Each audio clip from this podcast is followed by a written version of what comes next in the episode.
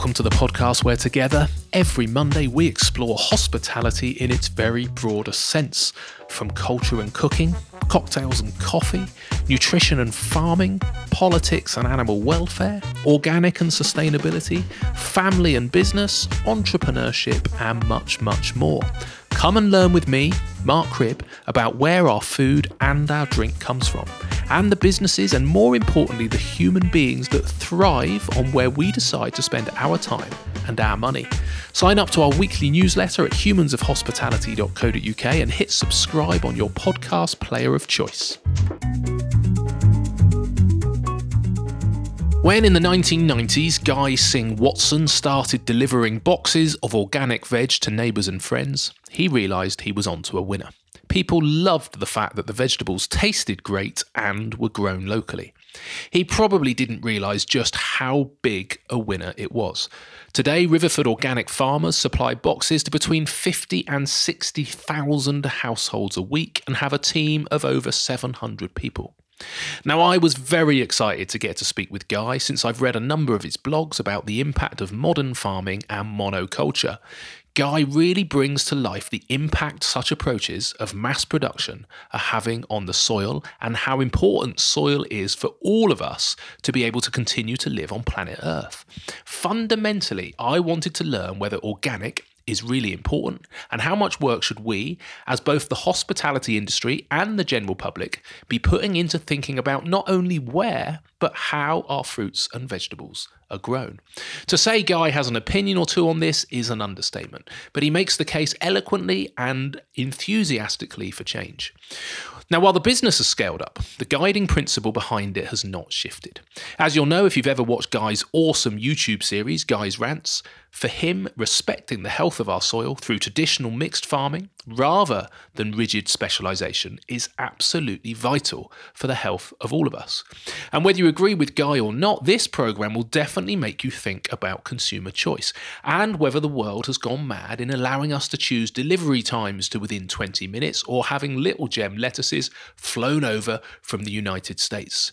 Should the era of getting what we want when we want it come to an end? Well, let's discuss. Guy Singh Watson, thank you so much for agreeing to be on the podcast today. Very much appreciated. You're welcome. Uh, can I? Can you just uh, explain to me where we are on planet Earth, please? I've just spent the last uh, hour driving around some, some tiny country lanes on a, on a on a wet and wild winter's day. Where are we? Uh, we're at Baddaford Farm now, which is just uh, about a mile up the valley from Riverford, uh, which is where I, I farmed for 35 years and, and ran the uh, veg box business. Um, it became employee owned last year, and I'm taking a bit of a step back. So I, I, I bought this farm with Geetie, my wife, and uh, yeah, we're growing a few vegetables and. Uh, that was your retirement plan. I'm going to sell sell the current one and, and just carry on, but on a smaller scale. Yeah, it's a bit weird, perhaps. I've kind of gone back to where I started 35 years ago, but it's quite nice to be doing it now with slightly less kind of commercial pressure. I don't have to be thinking at every turn, you know, whether I'm going to be able to make a margin out of this crop. Sometimes I can grow things just because I want to, or and we can experiment a little bit more with sort of you know innovative growing techniques that I wouldn't have been able to afford to do uh, nice. when I was a young man. You enjoying it? I am, yeah, I'm loving it actually. Yeah, good. And I'll just mention it now in case it gets really loud. But there's a there's an uh, there's an awesome little whistle that happens occasionally, isn't there? In a, in a, in a, we're not in a wind tunnel. We are sat in your kitchen. Yeah, there's, there's a, gale blowing outside, and the, the vent on our door yeah. sort of whistles. Um, I, I, I quite like it, but anyway, yeah, yeah. no, it's nice. No, but just in case anybody thinks there's something odd going on in the background, and the crackling of a wood-fired Aga. which uh, yeah, is. No, uh, I've been away for a few days. I've just got back and just let the Esse, which I'll be cooking supper on when we finish with this. Amazing, good. Well, I will not take up too much of your time. Um, so I very much you've become a bit of a I don't know. I say the word. Yeah, hero, font of knowledge. Um, I went off and started doing these podcasts, really talking to people in the hospitality industry, so often chefs or restaurateurs or cooks. But as part of it, started to look at our supply chain and our food chain a little bit more. And, and really, that's the rabbit hole that I've gone down more and more: is where does our food come from? Um, so I'm really looking forward to getting into into soil and, and whether things should be you know organic accreditation and all the stuff that you are a font of knowledge on. But before we do that, for people who don't know uh, Riverford as well as you do, um, it's a big operation, isn't it? Can you just explain a little bit about it? It was fifty thousand boxes a week. I, I had a pizza delivery business for a little while, and just trying to deliver thirty-seven pizzas on a Friday night locally blew my mind. Can you say what does what does Riverford do now? Uh, we do deliver fifty or to fifty or sixty thousand households a week, and, and, most of them will take a veg box, um, which we decide the contents of. Uh, some of them will make up their own orders. You can go on our website and you know order exactly the vegetables you want and the milk, and we do even um, sell some meat and drinks and so on but really vegetables is the heart of, of what we do. Yeah, so 50, 60,000 deliveries a week, and that seems to have involved a business um, employing 700 staff, and we turn over 60 million a year. Wow.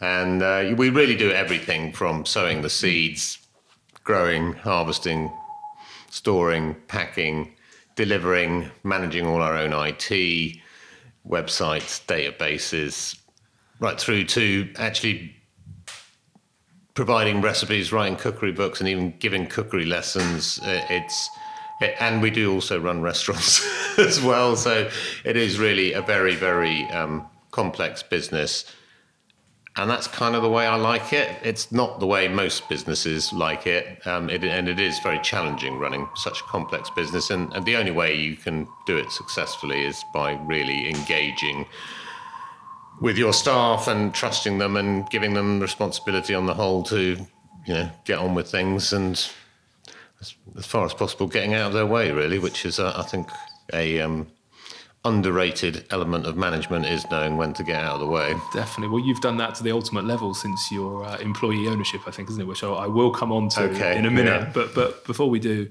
you know, people ask me how, how I have time to you know run the businesses and run a podcast, and I love coming to see people like you who just 10x that kind of like yeah busy busy lives. Like the fact that you've managed to squeeze me in between a trip to Oxford and a dinner party in about an hour's time. So yeah, well done. Um, I want to go back in time a little bit before we come into the details around and the issues around the sort of yeah, food supply chain, I suppose. So, what, what, was the trigger? What got you into organic farming? Because at one point in time, you were also a management consultant, I think, and living in New York. So, yeah, yeah well, I did. My, my, parents were tenant farmers, but you know, Riverford was a Church of England tenancy. They started farming in 1951, and you know that's where I grew up.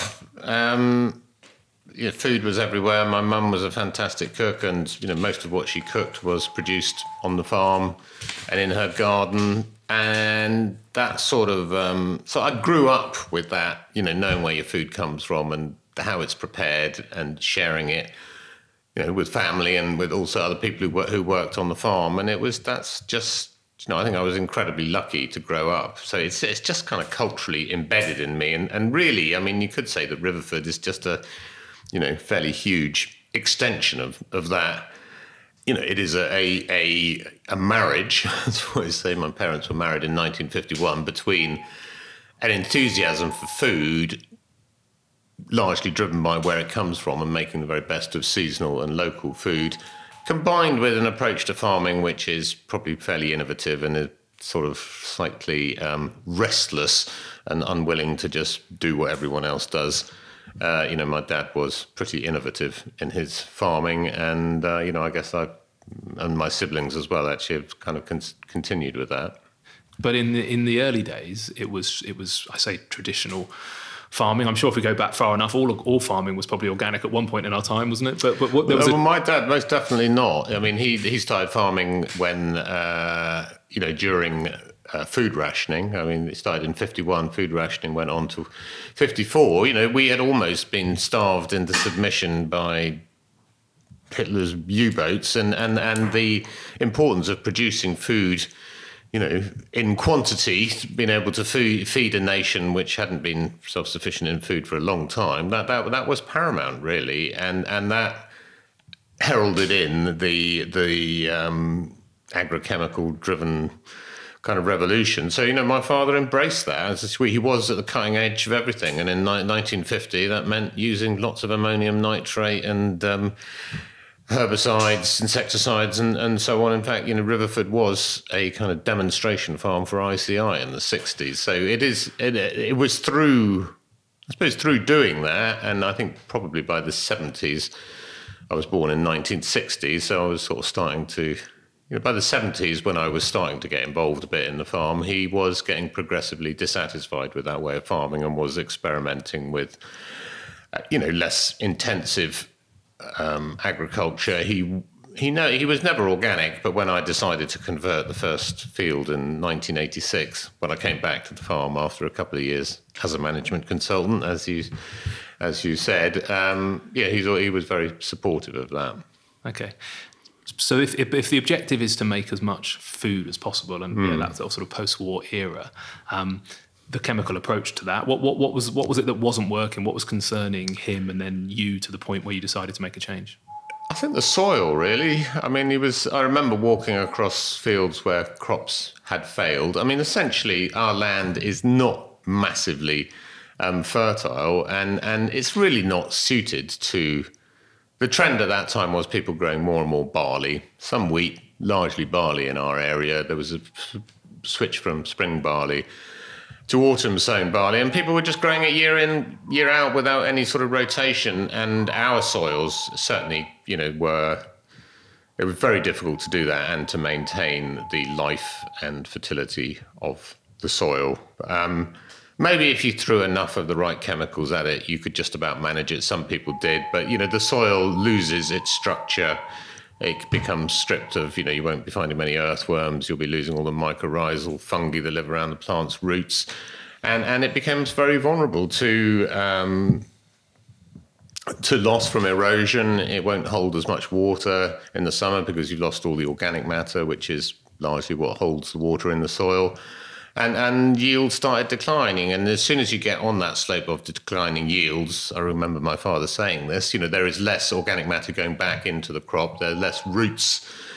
You know, the root system is smaller. There's less, uh, you know, crop residues left, and you are onto a, you know, a, a slippery slope of, of declining fertility. And that, I think that's what he was seeing on the farm. And I guess that led him to going back to a, a more, well, in some ways, more traditional rotational where he he grew less and less corn and grew more and more grass. Actually, quite contentious now when people talking about the um, climatic impact of methane emissions from um, ruminants, sheep and cows largely. Uh, but no one was talking about that in those days. no, very, very true. So if you noticed the impact that we're having because it, cause it seems that organic is still comparatively niche. Why didn't the whole industry notice at the same time the detrimental impact it was having on soil? Oh, I don't think they did. So that was back in the 60s and 70s when he was starting to think that. It was, I wouldn't have said that soils have become a serious, this health of the soil. I'm not even sure now that it is it's talked about. I'm not sure how much farmers are really reacting to it, but more progressive farmers, I would say more thinking farmers are. But that's really only happened in the last five years. Mm. You know, so there was a long period where, you know, if you're feeling judgmental, you could say farmers were just, you know, raping the land and taking whatever they could from it, and and you know, at the cost of declining fertility and health of the soils. You know, more runoff, more flooding more pollution of waterways, and a declining actual fundamental ability to produce food and feed ourselves as a nation. So, uh, so very succinctly put, why didn't more people, though, you know, you, what what was unique? You were just particularly interested because this is 1987. You're right. Even mm. now, here we are. What's that? Uh, yeah, 20, 20 odd years later, and we don't seem to have learned. Was this just uh, something that you felt particularly passionate about? You mean what made me want to farm organically? Yeah, what made you want to farm organically? And, well, yeah, and I'm yeah. interested in why you. I sort of think I understand why you did. I'm particularly intrigued, I suppose, also why people didn't. Other people didn't. So I suppose both questions really. What's different about you to the rest of the industry? Okay. Well, I think farmers are. You know, gross generalizations. There are exceptions to what I'm going to say, but most farmers are inherently pretty damn conservative. They they really don't like to step out of the mold of you know, being solid NFU members and and carrying on doing what their father did. It's a very very conservative industry, and you know, with you know, there's just within that, there's been a progressive move to something towards farming, which actually many of their fathers would probably be appalled by. Uh, you know, abandonment of what were considered to be sound agricultural techniques, you know, mainly in our area, a, a, a balanced rotation and mixture of livestock and um, arable farming, which which has been the basis of you know agriculture for centuries, and, and increasingly farms became you know in my lifetime have become more and more specialised. So now you know farmers will largely there'll be a specialist dairy farm, there, or there'd be a specialist in producing combinable crops, or there'll be specialist sheep and beef, or there'll be a specialist pig producer, know, you know, almost invariably very intensive specialist poultry. There's very, very little mixed farming, which I think is well, like actually, I can remember one of my father's uh, neighbours describing as mixed farming as you know mixed farming and muddled thinking. He said, and you know, there's no doubt that if you are a specialist, you are going to be better and better at doing that. Uh, and um, but the sort of complexity that comes from a mixed farm, I think, is just inherently more stable. It's more difficult to manage. It requires more skill. Um, but it's inherently more stable. I mean, if you look at, you know, if you take your lessons from nature, you know, the, the, the most stable environments in the world are the ones where there are there is greatest diversity in terms of the plant and to a lesser extent animal species in there. So, you know, look at a, a native forest, it will all be always be a mixture of many, many different species with several canopies um, within it. And, and I think we could learn a lot from that. And I, you know, I suppose I do to some extent draw my inspiration from that. It's it's very difficult to take so much complexity and run a business where, you know, as farmers, we're expected to produce food. People say that we spend 10% of GDP in this country on food ish. But the reality is actually that farmers that doesn't go to farmers. The, the, the, share of GDP that goes to farmers is about 0.7 of a percent. Assuming that we all earned the same amount of money, that would imply that each farmer had to feed about 140 people. And if you, if one was going to do that in a clearly, you know, things have to be mechanized. It's very difficult to mechanize a system which with so much diversity in it. And I think that's why we see so little of it. I mean, around here, the, the you know, if I look out of the window of my house here, this was a, a, Church of England tenancy, uh, just like the uh, farm that I grew up in. It would have been surrounded by cider orchards, uh, and it was always said that cider paid the rent until people switched from cider to beer, and then it. Uh, it all sort of collapsed a bit, but and the system was that the, the, the sheep would graze under the apple trees, and and um, you didn't have to mow the grass, obviously, you know, and then in the autumn you took the sheep out and you collected the apples and then put them back in in November or so on after you'd collected the apples. You know, that is a form of what people today would describe as permaculture. And uh, but it was absolutely traditional agriculture. No one does it anymore. It's it's really the, you know, you can drive up the M5 back up towards Bristol and you'll see cider orchards, and they are purely cider orchards. It's if they don't mow in between the rows, they'll more commonly actually spray off underneath it. There are no sheep there because the guy who looks who makes the cider doesn't know anything about sheep, and the guy who keeps the sheep doesn't know anything about cider, and and so we no longer have that sort of mixed, highly um, highly skill intensive agriculture. Instead, we have these ever larger, ever more specialized holdings you know, I'm afraid I am going to say doing ever more damage to the soil. Mm. So as I go on these adventures and, and, and, learn about, you know, this kind of stuff, and I've, I've, you know, Omnivore's Dilemma, have you read that?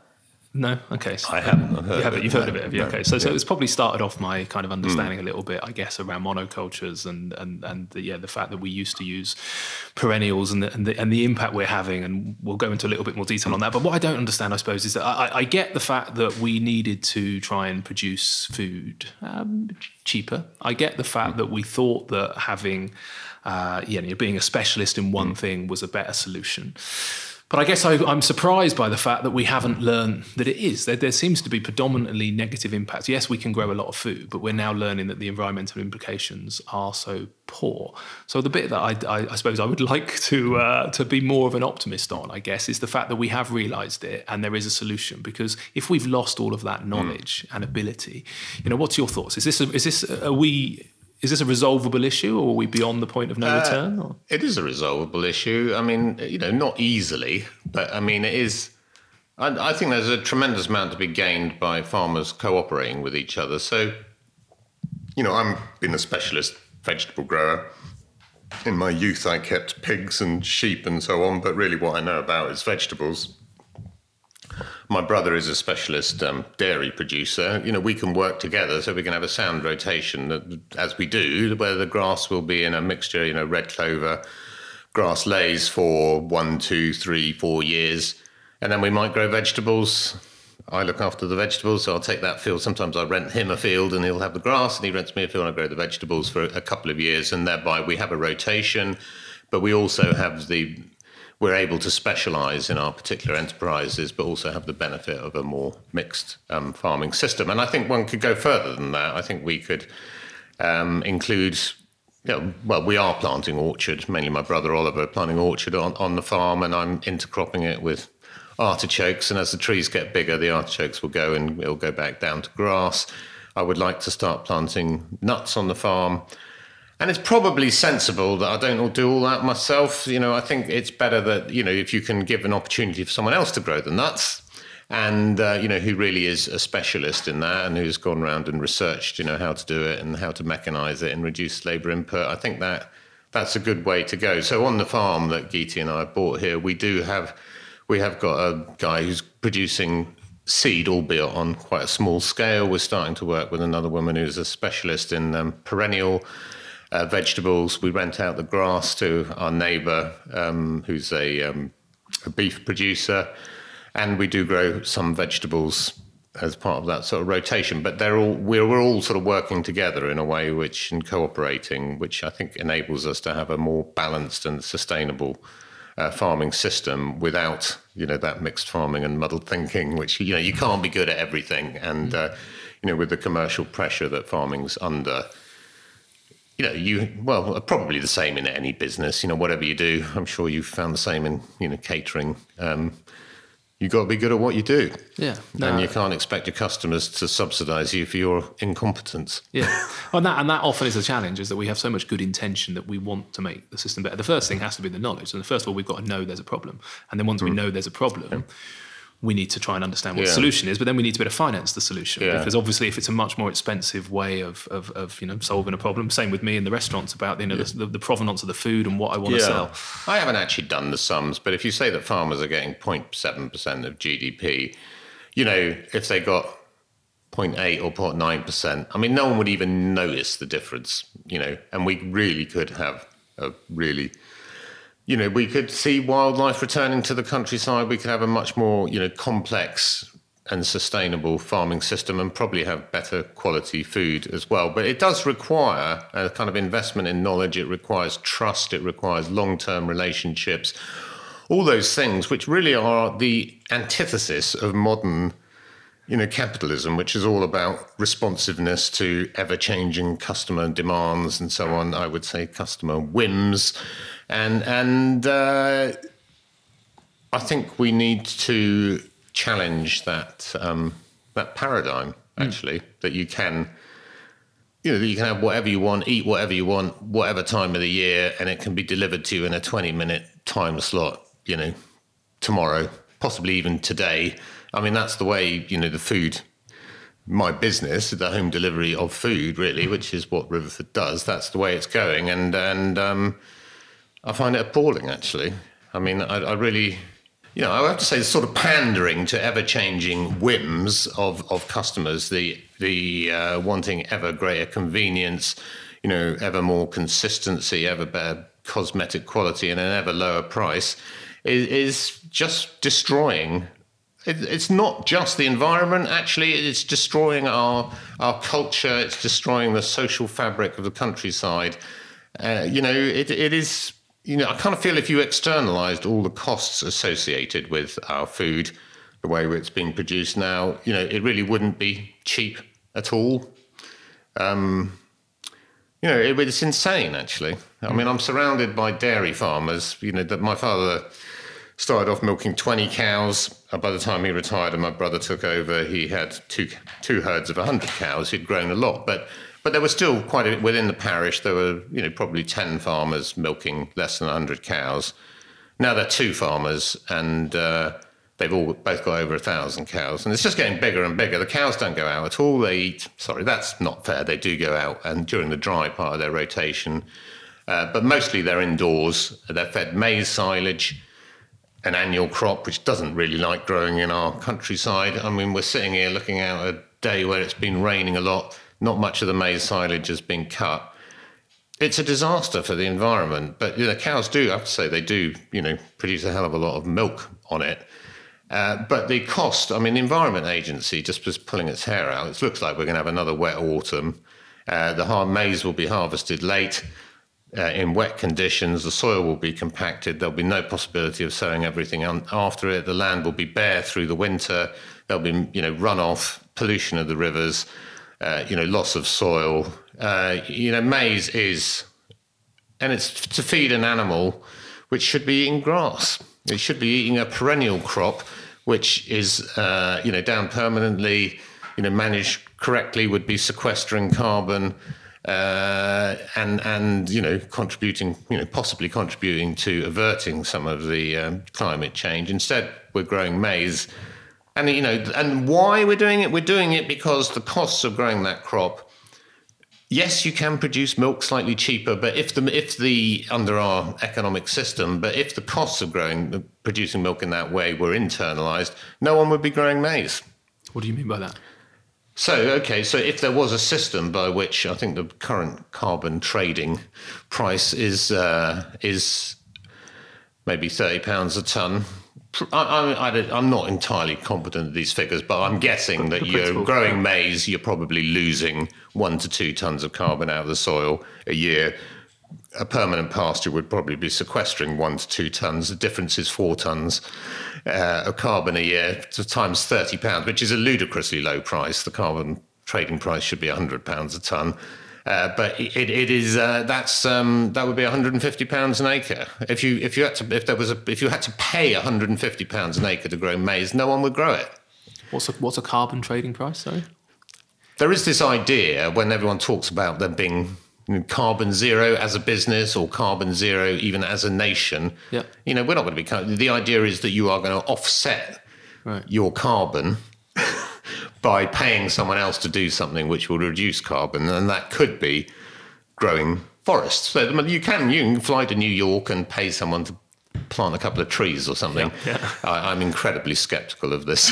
Yeah. but there is, you know, there is an, an argument for it, you know, and of course, you know, the cost of letting all that carbon dioxide go into the air, ultimately, it may not be us, be our children, maybe our children's children, are be paying the price for that. And £30 a tonne will seem bloody cheap, you know, when London's underwater. Yeah. Uh, and uh, so, I mean, the problem, what's driving agriculture and probably driving loads of industries, most industries probably, is an economic system which doesn't account for the true costs of what they're doing. The, the, the costs are externalized and borne by other people. So, you know, we spray lots of well, let's say we put lots of ammonium nitrate on the land. That You know, the nitrates end up in the water. Uh, the water company downstream has to pay money to take the nitrates out of the water. It's extremely expensive, actually. Some water authorities are actually paying uh, farmers not to use um, uh, ammonium nitrate. That's the basis, really, of the nitrate sensitive zones thing. I mean, that's a very, you know, you can see that one. That's a very direct one. You know, someone else feels the benefit of putting the ammonium nitrate on and growing more grass and producing cheap milk more cheaply. Someone else has to pay for clearing it up. Well, I mean, that's the problem. You know, that's a microcosm of you know so many of our problems really the, you know i think most people would in theory agree with the idea that the polluter pays i mean how do you get them to pay i mean the problem is that the polluter you know very rarely has to pay uh, and if they did had to pay for the long-term impact of their pollution you know, a lot of the things that go on today wouldn't, and we'd live in a better world. But I mean, the capitalism is incredibly clumsy. I mean, it just can't account for these things, and um, and actually, I don't think it has a hope of Right. ever accounting for it. I don't, you, I don't- you know, possibly carbon trading might help some of our problems, but I still think you know, capitalism is a is an incredibly um, blunt Hmm. you know, instrument. What what, what I uh, am very relieved by is the fact that with all of these kind of mounting problems that just sound and the, and exactly the reason that I do this podcast is because I, I like to think that people make decisions all too often subconsciously rather than consciously. I think if you articulate these things to a lot of consumers, they, they don't want to screw up the planet. They don't want to have this system. A lot of the time, they don't get it. Yes, they they quite quickly will forget it and bury it. Uh, all too often, even and, and you know even after they've been taught it, they'll rapidly try and unlearn it. But I think most people are fundamentally decent. And I agree. With, I, I agree with that. I think most people are better, more generous, more considerate, more willing to cooperate, and more altruistic than our governments and institutions give them credit Yes. for. We just haven't found a way of sort of harnessing. No, that. and, and I hope that now, whereas information used to come top down, so we used to be told by the, what, the, you know, the government what to eat and you know how much protein we should have and where our food should come from. I hope that now we've got this peer-to-peer kind of instantaneous communication. There's obviously a lot of downsides to social media, but actually the ability to share information, hmm. finding out hmm. whether it's fake or whether it's true. Hmm. Is a challenge, but seasonality. I mean, you touched on that just now. I guess the fact that we, uh, you know, we now expect to be able to eat whatever food whenever we want. They expect to be able to order it and have it delivered in a twenty-minute time slot. You know, I love the fact that your boxes just have in them what you're growing. You know, what's what's right to be delivered at that time. So I guess I've got two questions. One is, did you, you know, was the original motivation um, to, to to to deliver boxes and to deliver it that way as a as a solution to sort of almost bypass most of this system that doesn't work? And then secondly, have you seen more people caring about that and being happy just to take what's seasonal? Because it, you inferred from the kind of uh, yeah the demand of a, of a delivery slot in twenty minutes that actually potentially the situation's getting worse rather than better. I. Um, well, I think both things are going on in in um, tandem. Uh, things are getting better and things are getting worse in, in other ways. You're right. Um, your first question was about uh, did I set out to do the veg box? Yeah, was was the veg box Yeah. the solution? So you, you Yeah, saw the problem, yeah. you saw the issue. Was the veg I box? think I, I am, have a very entrepreneurial nature, and I'm also pretty damn contrarian. You know, when I see everybody else doing one thing, I'm afraid to say there is it's a little bit childish and things. Not something I'm very proud of, but I kind of tend to want to go in the other direction. Um, so, but I think that has led me to look at the world in a different way. And often, when everyone else is doing something which really is kind of stupid, that gives you an opportunity to do it in a different way. And I suppose I was never convinced that people really did want all that choice that you saw when you were, you know, as I was growing up. You know, obviously supermarkets have taken over um, essentially retail, uh, in particular, you know, certainly in fresh produce is now over 80%. Uh, when I started, it was about 60%. And, you know, when my parents were around, it was probably about 6% of retail of produce would go through through supermarkets. And and the, the premise that they work on is that everyone wants ever greater choice. You know, there were 10,000 SKUs, individual lines in a supermarket, then 20,000, then 30,000. I believe even 70,000 is, is not unusual.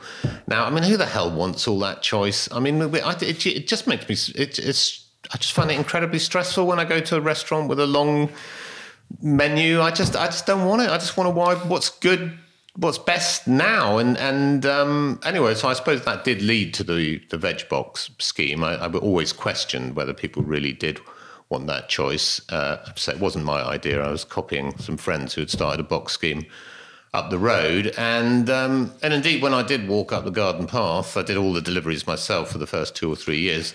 You know, with what was a very crude offering, and and you know, I'd knock on the door, someone would open it, and they really did care. You know what the vegetables taste like, that they were grown locally, that they knew the person that they grew, they they knew the kind of story, that they felt a connection to them, that it was part of their sort of culture, that they they cared what they tasted like more than what they looked like. Um, price was important, but it wasn't everything, and they didn't want any of that packaging, most of which served no function anyway. So, um, and I just knew the first day that I, well, the, the first week we delivered 30 veg boxes, and I knew from there that I was on to a winner, really. I mean, it was to get that sort of reception And the contrast between that and speaking to a supermarket buyer, um, you know, was marked. And uh, in the early days, actually, I did try and supply directly to um, a supermarket, and uh, the um, anyway, they wanted me to come up. I was setting up a tiny little pack house that met all their, you know, hygiene regulations and everything. And, and they, I'd agreed a program to grow, as I remember, it was little gem lettuce, icebergs, white cabbage, and potatoes, I think. And uh, the buyer said, "Yeah, we'd like you to come up and meet our technical, you know, manager." And I said, "Okay, yeah, that's fine." And uh, he said, "Yeah, no, it'll be um, yeah Thursday next week." And I said, "There's no chance we could make it Friday, is there? Because um, I've got to be in London for the weekend." And the phone went dead on me. And I called back and I said, "I'm terribly sorry. I think we, uh, I think we must have been cut off." And the guy did say to me, he said, "No, Sonny, when we whistle, you jump. The only question is how high." Really? I just thought, you know what? No one's going to talk to wow. me like that. No. Yeah. And the funniest thing, and I did, that was it. I actually, I, I started building this pack house and I'd go out with a sledgehammer and I just took out my aggression. and that was the end of the, uh, of this, and of the, um, of supplying that particular supermarket um, direct. Uh, and the interesting thing was that I did actually meet that bloke and he was an absolute teddy bear. He was a really nice mm. bloke. I mean, so what was making him behave like that? And I think all our behaviour is is really, to a large extent, to a shocking extent, actually shaped by the behaviour and the expectations and the norms of those around us. If you sit in a room in a buying office of a supermarket and everyone else is just being vile you know, treating human beings in a way that no human being should treat another human being. If everyone else is doing it, it becomes normal. And if your boss is rewarding you and your next promotion is solely dependent on your ability to generate margin per foot of shelf space on a supermarket, that becomes the norm and that's how people behave. And, and I just find it absolutely shocking. And you know, I think we have pioneered a supply chain, a relationship with the growers that we work with, with the farmers, you know, many of whom are personal friends, which is very different to that. And, um, actually, ultimately, not only do I think is it more humane and fulfilling and less stressful, uh, I actually think it's economically more efficient because you know, we agree a program with them that we're going to buy so many tons of broccoli in, you know, week 34, and we buy so many tons of broccoli and we pay them what we agreed to pay. They don't need to worry about it always, you know. And, um, and that means that they can just get on with growing broccoli and becoming bloody good at growing broccoli. They don't need to be you know, worrying about, you know, how a supermarket buyer is going to behave. It's extremely expensive dealing with supermarkets. You know, it's very, very wasteful. And that's why, you know, they we often can be substantially cheaper. Well, we normally are cheaper because yeah, we don't have all that bullshit and um, and we have less waste as a result. When you walk through one of our fields, it is pretty much stumps at the end. There is the wastage is is is absolutely minimal. And, and this wastage issue is because the supermarkets you know, are very precise in what they demand, and you almost have to have to overgrow to supply. Yeah, they will. Um, you know, they will tell you. You know, you'll have a discussion. You probably will agree a price. No guarantee that they're going to stick to the price. You'll have to stick to the price. There's no way you're going to get more than that price, but they are. Um, they're quite likely to change it say they want to put your product on promotion or just decide that it's they don't want to pay it anyway. But they, that's bad enough. But probably the worst thing is the volume thing. I mean, if they don't, you know, if for whatever reason people, I don't know, it's a cloudy June and you've got loads of lettuce and people eat less, let, you know, salads when it's cloudy, then you'll you'll you will waste. We used to have to plant two lettuces for each one that we sold to a supermarket you know, because you have to make sure that you have availability. If you don't have availability of what they want to buy, even if it's more than they what they agreed to buy, if you don't have the availability that week, they will have a complete and utter tantrum, and you will lose the contract. You may even have to, if you're a large packer, you may even have to air freight it in from California, you know, in order to meet their demand. That happens on a regular basis, and. Um, you know, if people don't have lettuce, it's not the end of the world. No one's going to die you know, or if they have to if you have to buy a you know a butterhead lettuce into, instead of a little gem, you know, it's really not the end of the world. And, you know, we regularly, we might plan to put cauliflowers in our boxes that week, but if for some reason, you know, there's been a frost and there's broccoli available and we put, or we put two small cauliflowers in, that's the other thing. If they don't meet the predetermined specification for cauliflowers, it was 11 centimeters across. If they only get to 10 and a half, forget it. you can just, you know, mow the whole lot off, you know, whereas we'd, we'd just put two cauliflowers in. You know, it, it, it, there is so much ludicrous waste in the food system, and it's generally around meeting people's perceived meeting consumers. I hate that word, but anyway, let's use it for now. Consumers, uh, you know, perceived desires, sometimes called needs, but really I would say whims and and and you know a lot of times people don't even know what they want you know? And and yeah so they would perfectly happily eat a cauliflower instead of a broccoli if that's you know what's available that week. So it's tremendously wasteful. But we have built a whole culture around the idea that if you've got money in your pocket you're king. If you've got the money you can have what the hell you like and everyone else you know will be bent out of shape to give you what you want as long as you've got the money in the pocket. And it, it's just i just think it's it's weird and it's destroying yeah. our culture and our planet. Weird is the word, isn't it? And this is mm. why I think it's so important to have a conversation because you're right. Most people wouldn't care what lettuce they have or if there's no mm. lettuce, you know, having something else when they walk into mm. a shop. So it mm. not coming from the consumer. The consumer, just, you know, doesn't realize. If, if, if, I'm sure if you ask the consumer and say, "Look, we're out of this salad. We can fly one from California for you. Would you like it?" They go, "No, it's cool. I'll just have that." We don't even ask them. We just do it. it, it, it this just yeah, it makes well, your head but, but It's all based on the idea that you that an informed consumer who knows exactly what they want will drive will shape the economy that we and and the key word there I think is informed. I mean a lot of people just don't know what they want and if they had the information, you know, that norm around the environmental impact of their choices, I think they would very often uh, make different choices. I, I, the, I mean, I've been, I suppose, about 20 years. I, I do probably, I don't know, you probably won't remember. There was a time when Tesco said they were going to carbon label every item in their store. I think they got to about a packet of crisps and a bottle of shampoo or something and gave up. I don't know whether they actually really had any intention to.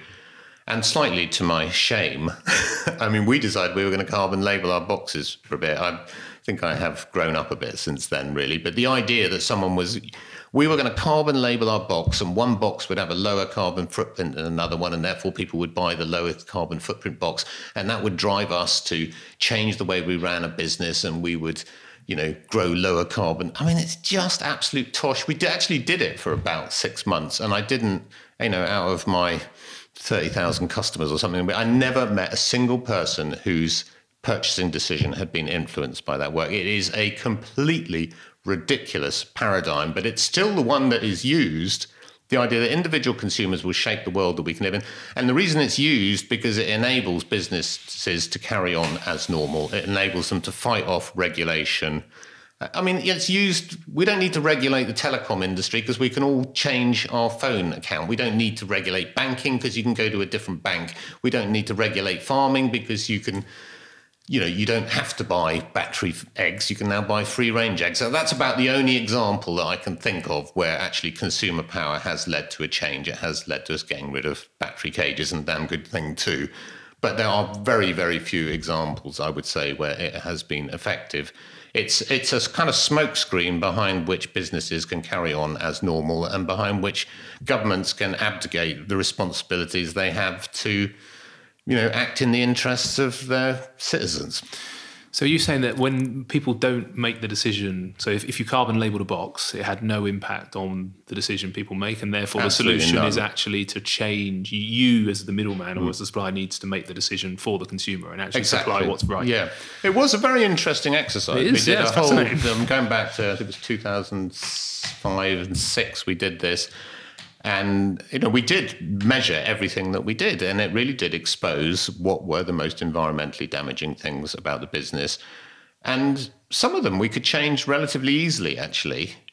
But it was up to us to do that. It was our responsibility to do that. And it was the responsibility of government to regulate us, to encourage us, or even make us, even encourage us through a taxation system or make us through legislation do those things. It is not realistically up to the consumer. Let's call them food citizens. I think it's a more positive term. Um, it's not up to the food citizen to to to you know shape the agriculture we have in this country through that level of knowledge. Because how are they ever going to know that? I mean, you know, you know, I had someone working for I don't know, a couple of years on that project. And even so, it was, you know, some of our measurements were pretty crude. And, um, you know, so how on earth is a, is a food citizen, an individual, going to be able to make those informed decisions? I mean, it is so utterly ridiculous. You know, it is, is it's astonishing that ever, anybody ever gave it any credence at all. I mean, we still get it though. I mean, you know, that everyone will say, and my wife, there's something we argue about quite a lot, you know, will say, you know, you vote three times a day, you know, with what you choose to eat. Yep. And there is truth in that, and there are some positive things. I mean, the the, the move towards eating less meat, absolutely fantastic. Um, you know, and I, it is, but as the main thing that is going to shape a better world, that is going to avert climate a climate catastrophe, is it's just hopeless. It's not going to happen. You know, we really do need businesses to be properly regulated, uh, and we need governments to show a bit more courage to act in, for the long-term interests of of their of their citizens, and not just the ones today. You know, the ones a generation and two generations down the line. You know, that's that's what we need to do, and we need them to stand up to you know the lobbying that comes from commercial companies. You know. Um, you know, who are very, very persuasive in allowing things to carry on as normal, whether it's food additives, whether it's diesel cars in cities, you know, all stuff that really should be much, much more regulated. Uh, you know, there is a whole lobby out there, um, you know, very active in Westminster, and I'm told even more active, you know, in Brussels. Mm, interesting.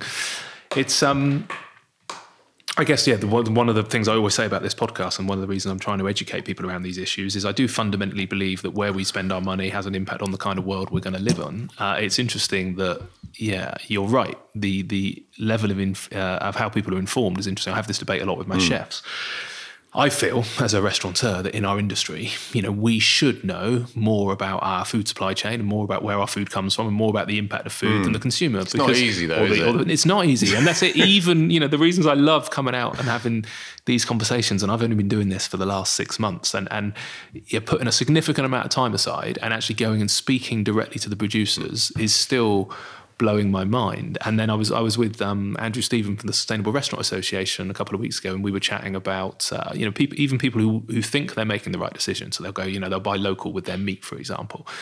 But you've also got to look at what's that what's that animal being fed, and is it being fed soy? And it was in the news a couple of days ago about animals being fed soy from the Amazon forest. And even though you think you're buying a local animal, so it's incredibly complicated and nuanced, isn't it, to be informed? So I, I, do feel that we have a moral responsibility, at least. We don't have a legal responsibility mm. at the moment, but I think we have a moral responsibility to try and educate our customers around what to buy. It's interesting when you say about, um, yeah, the, you know, the carbon and giving people the information, because I've often said, look, we should have organic, free range chicken on one side of the menu, and I would never sell, you know, the utter shit. But even the red tractor kind of RSP mm. chicken, which I still don't think is an acceptable compromise, almost give people the choice and see where they spend their money. But it's interesting that you say it doesn't make any difference. Actually, we just need to take the moral responsibility. The trouble is, and this is probably why it needs to come from government, I suppose, is that if only a few people do that, you're kind of, you know, you're, you're in a market where you're, you're more expensive than your competitor and, yeah. uh, and money talks and it's hard to get the customer to have the level of knowledge where they'll spend the extra, I guess.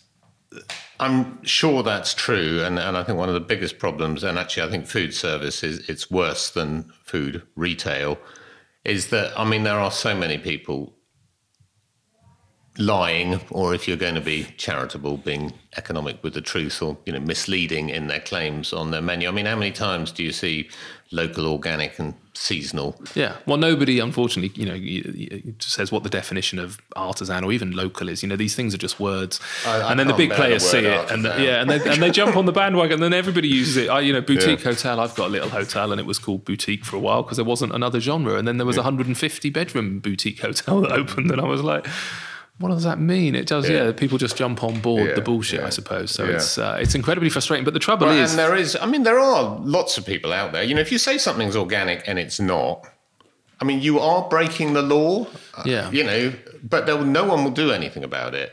I mean, it is um, the trading standards. I mean, I, I, I am a bit of a bore on this. I will when I go into a shop and they'll say, "Oh, it's all organic," and I'll say, "Oh, which? What is?" And and I will persist, and they won't know. And in the end, I'll get the manager, and in the end, it'll turn out the only thing is the canned sweet corn or something. And and very often they kind of make me feel like I'm being pedantic about this. and it, it just drives me absolutely mad. You know, actually, no, you are lying. You're lying to your customers. You're being deceitful, and actually, it's illegal. But you carry on doing it, and no one will do anything about it. And and and you're made to feel somehow ridiculous by you know when you ask the waiter, you know, what does that actually mean? You know, what is local? You know, what is organic? Yeah. And they won't know, and you'll spend a lot of time. By which time, all the people you're having dinner with will be bored of you, for getting a bit annoyed and embarrassed, and you ruin the evening Yeah. by actually, or by just asking someone to tell you the truth. Yeah, and we and we should do that more. Um, Well, I do. I would ask if if you really, you know, if you would care, do you know the key is to ask those difficult questions and not be fobbed off with easy answers. Ask for something specific. You know, when they say it's local. You know, say what is local, and you know, I say what farm does it come from, and really drill down into the detail, and then it tends to all start falling apart quite quickly. And, and if enough people ask, um, things will change. You know, but you, yeah, you do need to be fairly persistent. You do need to be prepared to be a pain in the arse, actually, and have which no can friends. be can be a bit boring for your Go out- friends. Yeah, go out, go out for dinner on your own a lot, or even just in my house. It is difficult from the restaurant to, you know, we tried to specify the farm for quite a long time.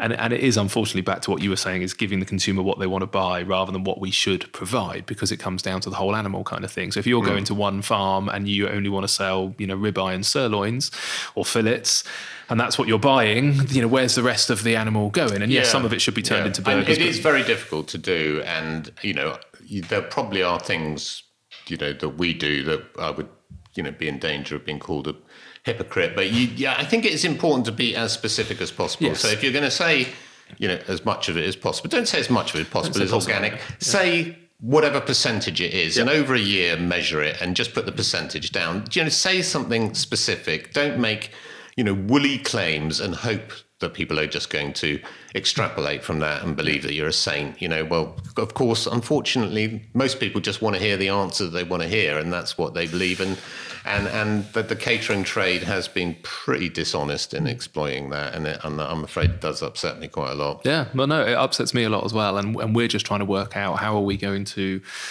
You know, resolve this. We're on this constant quest to improve provenance. We've just got some production space because actually, you know, you need to close the gap. You know, you need to get closer to the farmer. As ideally, ideally, I want to mm. know the people that we mm. buy from. And when you're buying through a butcher, and particularly if you're trying to do food at scale, it can be incredibly difficult for that butcher to keep constant correspondence as to exactly what farm he's been to. Mm. But using the whole animal, uh, you know, kind of carcass and, and and and getting closer makes absolutely a lot of sense. But you've got you've then got to have some production space. So we've just acquired some space with a huge walk-in fridge, walk-in freezer, Yeah, big do. production space, and then we can go to the Yeah. farm. So exactly the same with chickens, where I've been. You know, the, the, the team would probably say, "Look, we need to tell people that we use, you know, better chickens than eighty percent of the rest of the restaurants." And I'm going, "No, it's still a shitty product. I'm still not happy to go out and say this is great. I can go out and say it's not as bad as other people, but that's not comfortable. Whereas now we're, we're almost at the point where we can go directly to the chicken farmer and say, look, whereas at the minute we get fillets delivered Mm. every day, now we'll say, look, deliver us 200 birds a week, whole birds, deliver them to this location. We'll butcher them, we'll separate them, we'll send them to our Well, restaurant. sometimes it is about just you know being prepared to say sometimes you know that can't be on your menu. I don't know how your restaurant works, Mark, Yeah, but yeah. you know the, the ones that I have supplied over the years, actually, the number of people who are really prepared to sort of compromise. I mean, if you're going to buy the way that everyone says they're going to buy, and it's local and it's seasonal, you know, you're, it's not going to be reliable. You can't have, you know, the reliability comes from, you know, if you haven't got basil, you can buy it. You know, it can be flown in from somewhere else. You haven't got strawberries, someone will put them on a plane. and That's how you can have strawberries on your menu in a constant way. I, I, I think it's almost impossible to have a sustainable supply chain in food service and to have a constant menu. You know, some cases I've spoken to chains of restaurants, not cheap restaurants. I mean, not the very top end, but you know, pretty good restaurants, and who who print their menus or have planned their menus eighteen months ahead. You know, it's just at which point I just walk out the door and say, "There's no way we can supply you." Yeah. As a matter of fact, we do supply a, a chain of uh, uh, I'm not going to say which one. anyway, but and they do it. We have it. We've been at it for years. I mean, they Right. do really want to do a better job of it, Yeah. and it has taken us a long time to find out a few products that we can supply to them reliably. But they do have. Um, you know, they do plan their menus a long time ahead. And I was working in their development kitchen with their um, executive chef, and we were cooking a few things up. And after a while, I said, "Oh, we could do this, we could do that."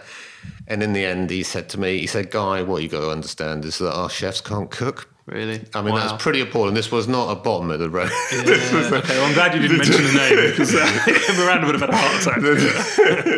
no, I'm not. I, uh, yeah, no. So, and I'm from you know my observation of the the catering industry, having run restaurants myself, and uh, is that um, you know chefs can be difficult. Most people do not want to be dependent on an emotional, sometimes highly egotistical chef. And the way to avoid being dependent on that chef is to de-skill your kitchen. So if they walk out, someone else can step in very quickly. Yep. And obviously, you can save money by that because you're going to pay them less as well. The only way you can de-skill your kitchen is to reduce it to a, you know, by numbers operation. Keep things up. The only way you can do that is to have a reliable supply chain that is inconsistent with um, buying from local producers who are going to be less reliable than a wholesale market or Brakes Brothers or Six Six Three or whatever they're called. You know, all the um, Sodexo and all the rest of them. And that sounds fairly depressing, but I can tell you know after now, I suppose it's about 15 years since we opened the field kitchen down on the farm. I can actually honestly say it doesn't have to be like that because there are lots of chefs. There are more and more chefs who just do not want to work within that system, and they're looking for something different. And we actually find it. Well, we seem to find it really quite easy to recruit chefs who are skilled enough to be able to manage an ever-changing um, uh, menu and to be able to control their costs. And and we have a fantastically successful restaurant, which is really pretty profitable. I have to say it wasn't for many years. I lost a lot of money, you know, but um, but it is it is possible, and there are lots of people who want to work like that. And it's about it's about having faith in your fellow human beings. In the end, I think, because there are lots of chefs who want to do things differently and, and who really care about what they want to do, but they need to be given the autonomy and the space to be able to do things in their own way and not have an accountant sitting on them from one service to the next asking what their margin is. I mean, clearly they need to be accountable for their margin at the end of the month, um, but but you've got to give them a bit of got to have a bit of space. Anyway, I'm teaching my grandmother to No, yeah, eggs, no, no, I agree. Yeah, this isn't about. Yeah, exactly. It's not about my restaurants. It is about the industry. You know, we we change our menu with the seasons. We follow it three times a year. I change it three, if not four times a year. Um, it, it is really difficult. The margins are super tight. Will the consumer pay? But the, the, there are things you can do.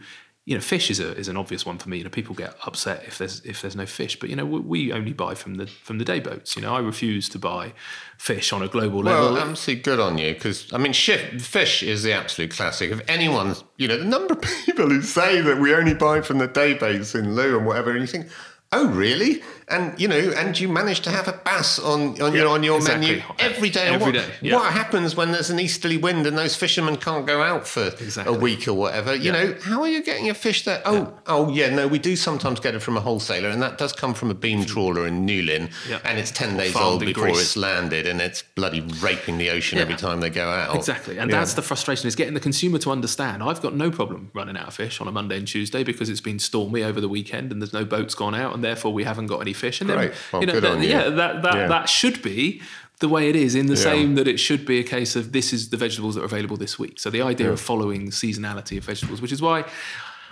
yeah, we you know at the moment we don't have an organic supply route, and certainly not an affordable one into you know my restaurants. But we're you know we're looking at every single bit on the menu and seeing how we can improve Hmm. it, and that's probably a separate conversation because you, you may be able to assist with that. But I certainly think if if the sides are fundamentally seasonal, you know seasonal greens, seasonal veg, whatever, and, and ours predominantly are, you know there is a challenge around.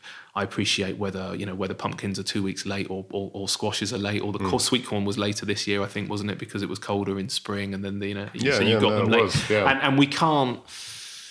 Yeah, you know, chef would love to put, you know, I don't know, steak with corn on the cob on the menu. So it's so it's so it's nuanced, and I absolutely get the challenges, and we're far from perfect. But unfortunately, yeah, we are in a sector that's completely completely greenwashed. I'm sort of conscious of time, but I've got a couple of things I want to touch on because in the restaurant industry, our market rates for vegetables fluctuate all of the time, depending on weather and what's happening. I'm sure what you're saying about the market being flooded. How do you manage to agree a price with farmers a year in advance that's not impacted by weather, for example? Well, I mean, it is difficult, and it's happened. It's taken us, you know, many years, three and a bit decades to get there. But and and you know, trust is absolutely critical in that because you know, in the early days, you know, we would agree a price for a cauliflower in January. And you got a cold spell in January, and suddenly we wouldn't have any cauliflowers because the price would have skyrocketed, and they'd just go and sell them somewhere else. Yeah. Now they know that we will pay what we agreed to pay, and we'll take the volume that we agreed to pay, and they will they will they may sell if they've any out, they'll go and make some money out of the rest of their crop, but they will they will honour us because we have honoured our word with them, and and and we do. Um, you know, we normally do get what we ask for. I mean, there are times when things go wrong, you know, for sure. And cauliflowers are probably one of the most difficult ones, and purple sprouting broccoli in January and February would be one of the most difficult ones uh, to to manage. But it is it's all dependent on trust, really, and that's trust between us and the grower, but actually trust between us and our customers as well, the people who are buying the veg boxes, you know, and we can and trust and you know genuine information, and you know if we explain why we don't have cauliflowers, you know, people are pretty happy um, to accept that, and. Uh, so yeah, we do we we do maintain a stable price. We do take you know we will.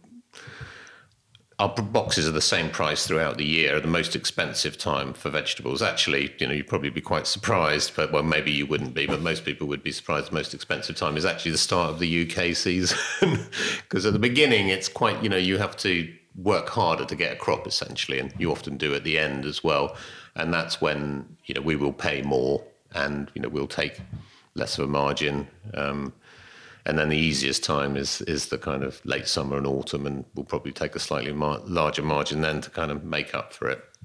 Yeah, yeah, no, I, I- which I guess uh, makes sense, but must be challenging just thinking as a restaurateur, you know, because it drives us bonkers. You know, I mean, the lemons are a bad example, I suppose we don't grow them locally, but the fact that they can go from you know kind of twelve pound a box to forty pound a box, depending on in the year when you're buying them, and all you're doing is putting them in somebody's gin and tonic, and you can't you can't double the price of the gin and tonic because lemons have gone up. So it's a Yeah, it's about mm, over ninety percent of what we put in the box will be will go come from a grower that we know well, and will be on a pre-arranged contract, and almost always it's someone that we've dealt with for for many many years, and that is absolutely unique in the fresh produce industry. Our local growers, um, South Devon Organic Producers, whom there are about 16 members of the co-op now, they um, we actually have the contract as a seven-year contract. So Wow, it really? would take us either of us seven-year. That is really kind of exceptional within, and not only that is that no one looks at it anyway. It just lives in the bottom drawer. that no Oh, one amazing. because it's all just based on on trust now. But um, it's taken us a long, long time to get there. We did. Tr- we've tried to do the same thing with fish, and I, I have to say it's been very, very difficult. Um, uh, some of the fishermen we work with will probably say that we didn't do what we said we would do. I would say they didn't do what they said. We never got to that point where we trusted each other well enough. And it's you know, the, the fish trade is very murky, isn't it? There's a huge amount of black fish sold, you know. That you know the quota system it is Bycatch, everyone's dodging quotas, it's- yeah it's you know such a mess. so you're, you're into it even before you start you're into a very very murky system where everyone's lying to everyone else. And we just we haven't really been able to break through that. And the only way that we've got close i would say is by actually you know buying it you know and we couldn't agree on what a sustainable fish was either. But, i mean it's very very difficult and we so we ended up just selling line caught from day boats you know so that is probably impractically harsh in terms of our criteria of what a sustainable fish is. And the truth is, we're farmers. We don't know about fishing. Uh, who are we to say what a sustainable fish is? But that was the only thing that anyone could agree with. Yeah. And so you you had to. So you're never going to have continuity of supply. So that the, and so we actually played around with freezing it. Yeah. And and we found that actually, if it was frozen really well and really quickly and held at a really low temperature. The eating quality was every bit as good as fresh fish, and that's so that's what we've done. But I still, it's been difficult. Yeah, no, it is really complicated. Fish move basically. Not only do they move, I mean, animals move around in a field, maybe from field to field, but fish move around the globe. You know, and. Yeah. uh, it's it's really complicated. It yeah, vegetables must be easier. Um, I interviewed Mitch Tonks a couple of weeks ago, who um, very good fish chef, Hmm. and he agrees 100. percent You know, freezing fish actually is part of the solution to I the problem. yeah, yeah. um, rather than the issue. So uh, I could talk to you about all of that, um, you know, for, for days because it, it does blow my mind the complexity, and I, I worry slightly about if it's so complicated, how are we ever going to resolve it? I hope more and more people buy veg boxes direct because it seems to bypass a lot of the sort of bullshit and sort out and just get what they're given rather than going in and tweaking it. And I never really appreciated. I used one of your competitors some time ago where I could go in, and I actually thought that was really good that I could go in every week and change whatever I wanted. God knows how they managed the complexity of it behind the scenes. But now, you know, I'm a customer and I love just getting whatever rocks up. Those was it R- Romanescos? Was it last yeah, couple of weeks? yeah. Never had them before. They're they're amazing, and the They're fact that you yeah, can just are you really can just break off the florets and eat them in a salad. They don't even need to be cooked. You know. I'm, I'm I'm I'm not. This isn't like an advert for you, but I just bloody love the fact that I'm eating what I given, and I actually like to go into restaurants and do that and just say, look, just send me out what chef says is good, basically. No, So well, that's by absolute my my favourite way to eat in a, in a restaurant is well, we do it at the field kitchen. It is a, you know it's a set menu. There's a Yeah. vegetarian option, Yeah. and if you're gluten intolerant, we'll deal with that. But Yeah. pretty much it's a set option, and it will be brought to the table in large bowls, and Nice. uh, you know you'll share it with whoever. Yeah, you're I wish I could do to. it in the restaurant. I really do. You know, we're we're we're difficult because you know we're right on the beachfront, one of our places, and it, and it is a really eclectic mix of people coming in from you know some people just use us because we're convenient and, and you know burgers and fish and chips are popular. We- some people come in. The only way we've made it work is really by, in the end, we did try to kind of vary the offer and be more flexible and whatever. But in the end, that's what we do. We do it really damn well. You Yeah. know, it's all about vegetables at the star. And it's not a good place to come from an in, intimate candlelit dinner Yeah. with your new girlfriend Yeah, or something. exactly. Don't come to the Yeah. field kitchen. Yeah, you know, so you- but it just if you want to come as a large family group, you know, crossing three generations and eat on a big long table and take three hours having your lunch with your children running around outside is absolutely brilliant.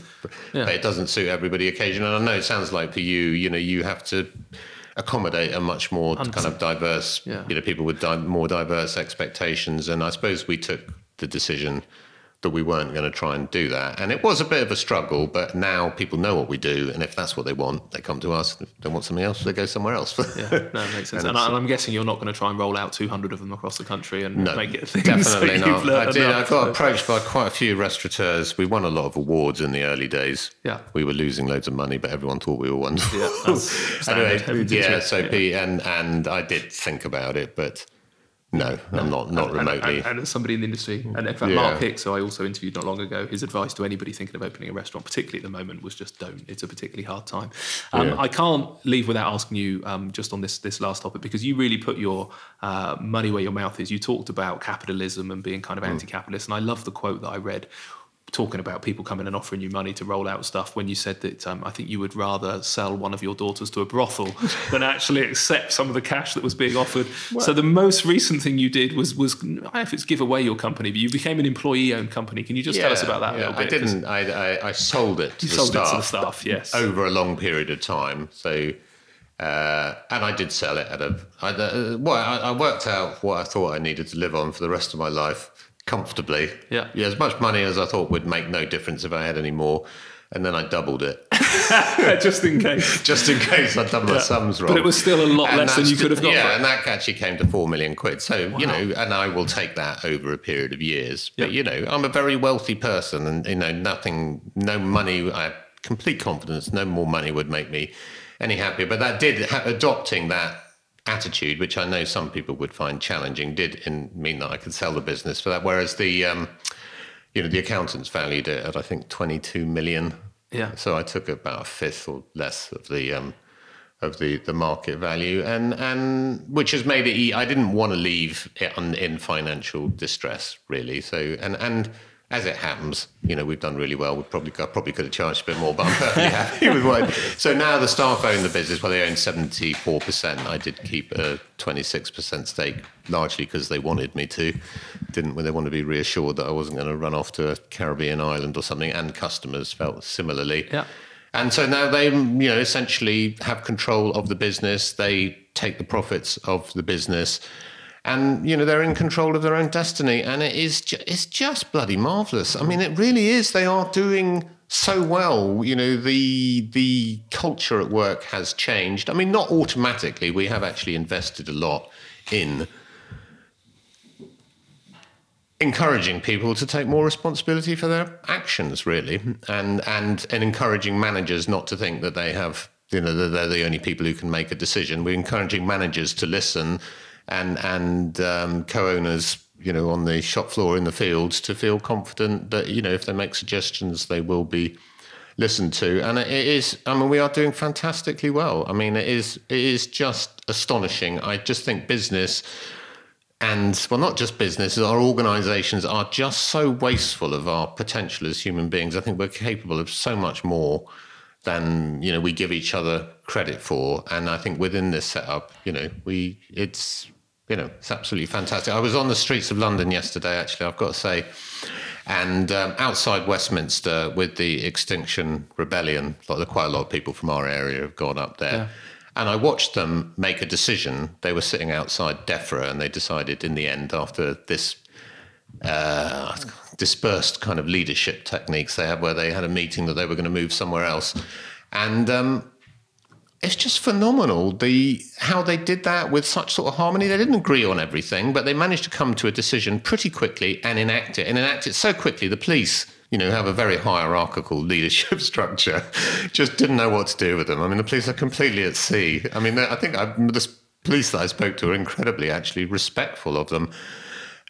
We don't need to live in this highly structured hierarchical way. We can. There are better ways of making decisions. Is what I'm saying, and and uh, in all sorts of ways. But I think particularly in business, and particularly at a time where a successful business needs to be flexible and responsive and able to change quickly and ideally you know to be able to handle complexity which i think we do very well and the only way we can do that is by having really engaged staff so the employee ownership has really contributed to that and i if anyone out there who's thinking about selling their business i would really encourage them to look at employee ownership. I mean, it has just been brilliant for yeah.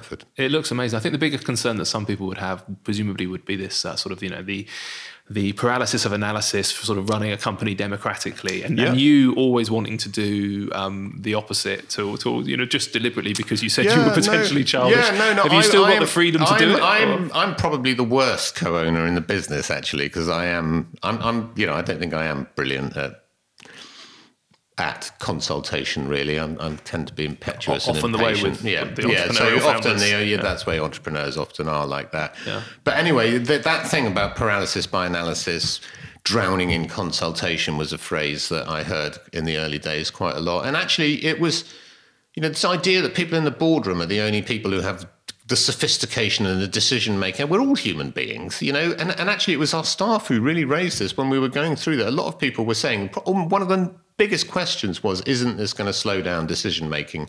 Are we going to be able to be you know as commercially successful because we'll just sit around forever making decisions by which time the world will have moved on? It's not like that at all. It hasn't slowed down decision making one bit. In fact i would say it's speeded it up. It, it doesn't have to be like that. Yeah. i mean it's about how it's about how you do it. And there are now loads and loads of uh, you know, I do think the Extinction Rebellion have got a lot of lessons to teach the world. I'm going to get them to come and talk to uh, Riverford because I yeah. think we could learn a lot from them. We there are much much better ways of organising ourselves than, than the paradigm that we've had certainly for my life. Anyway, this sort of hierarchical thing it just doesn't work anymore. Mm. It just really it's outdated, and um, I think it's kind of doomed actually. I really hope, Guy, that you live another 200 years because you've got so many ideas that, that, that, that, should be implemented um, that are just going to take some time. So, uh, which, talking of time, I'm very conscious of the fact you need to get to a shop and buy some ingredients for dinner. So, although Actually, I could uh, go to the fields and pick them. Are you going to pick them? Okay, even, even better uh, before it gets yeah. dark and you don't have long left. So, although I, I could uh, continue chatting about it, I guess my biggest thing, my plea would be, um, you know, maintain that that energy. I hope now that you've you've uh, sold some of the business and I know you've got a little bit more time that that frees up your time to continue. You know, your, everybody should go and watch your guys rants YouTube channel where you talk about these issues very succinctly, actually, in sort of four or five minutes on each one. You get a phenomenal amount of information across. Um, but yeah, I, I, don't know what the solutions are at the moment. You're you're really helping with uh, with understanding the challenge and understanding the issues, and I think the veg boxes are brilliant, and I hope more people do it. I'm just concerned of, and I'm a deluded optimist, so I'm normally super upbeat, but the problem looks so massive. Yeah, I don't know where we start in some ways in resolving it, but I hope you bloody work it out because it looks like you're really focused on it. So change you. can. I mean, I completely agree. That is, you know, the challenges are huge. The pace of progress is nowhere near fast enough but change can happen really, really quickly. I mean, and you know, I think we could be on the cusp of seeing, uh, you know, some really quick change. I think there are a lot of very disillusioned people who want to see something different. It's just a question of them having a voice. Mm. No, I think you're yeah. right. I think we, we could be on the cusp, and Extinction yeah. Rebellion are a great example of going, look, enough of being nice and just talking about it. Although, to be fair, their approach is great in the fact that it's about doing things peacefully. I mean, you know, we're going to change the world with yoga on the bridge. I just love it. It's kind of like, you know, yeah, it's we're going to love each other into change rather than, yeah, than kind of, you know, fighting. So it is great. Um, where should people go if they want to follow you or they want to follow Riverford? Where's the best place for people to go? Or are you going to say, no bloody idea because you're the crazy entrepreneurial one who won't know the website address? But well, we're, you know, riverford.co.uk is, is the website, and their links to the videos and the publications from there. All over there. Yeah. Are you are you prolific on any particular social media channel yourself, or? Uh, Personally, I don't do social media. A lot of things that I do and say end up on social media, but yeah, I, it's it's kind of a selfish thing. The, the quite early on, the, the particular element of well, anyway, the, the, the, there are some fairly nasty sides of humanity, which I think I, I'm afraid I found. I experienced on social media early on, and I just decided I didn't want anything to do with it, so I don't do. It. Don't blame you. It. Good idea, but people yeah. can find you and they can see it all. Yeah. And you've got some great yeah. stuff online. I'll put some uh, some info in the show notes as well, um, where people can find you on humansofhospitality.co.uk. I we do have back. a fantastic online newsletter, which well, uh, yeah. that we uh, call Wicked Leeks actually, which has Brilliant. a lot of this on it. Not everything I agree with on it, yeah, okay. which is good. We don't all have to agree. Yeah, um, but it's uh, yeah, no, I think that is great. yeah. Or the information you send out, we spoke about this, and I'm going to leave it. I'm going to dangle it as a carrot and not not explain it again because you've got to go. But this this uh, sterilization of soil and 2,000 liters of diesel per hectare being used on organic farming. Just go and Google that and find the uh, the little newsletter where you talk about it because it's mind blowing. Other search engines are available. Oh yes, of course. Yeah, there's one where I think they even plant a tree if you look on it. You're right. We use that as a word now. Guy, thank you so much. Uh, it's really appreciated. Thank you, Mark.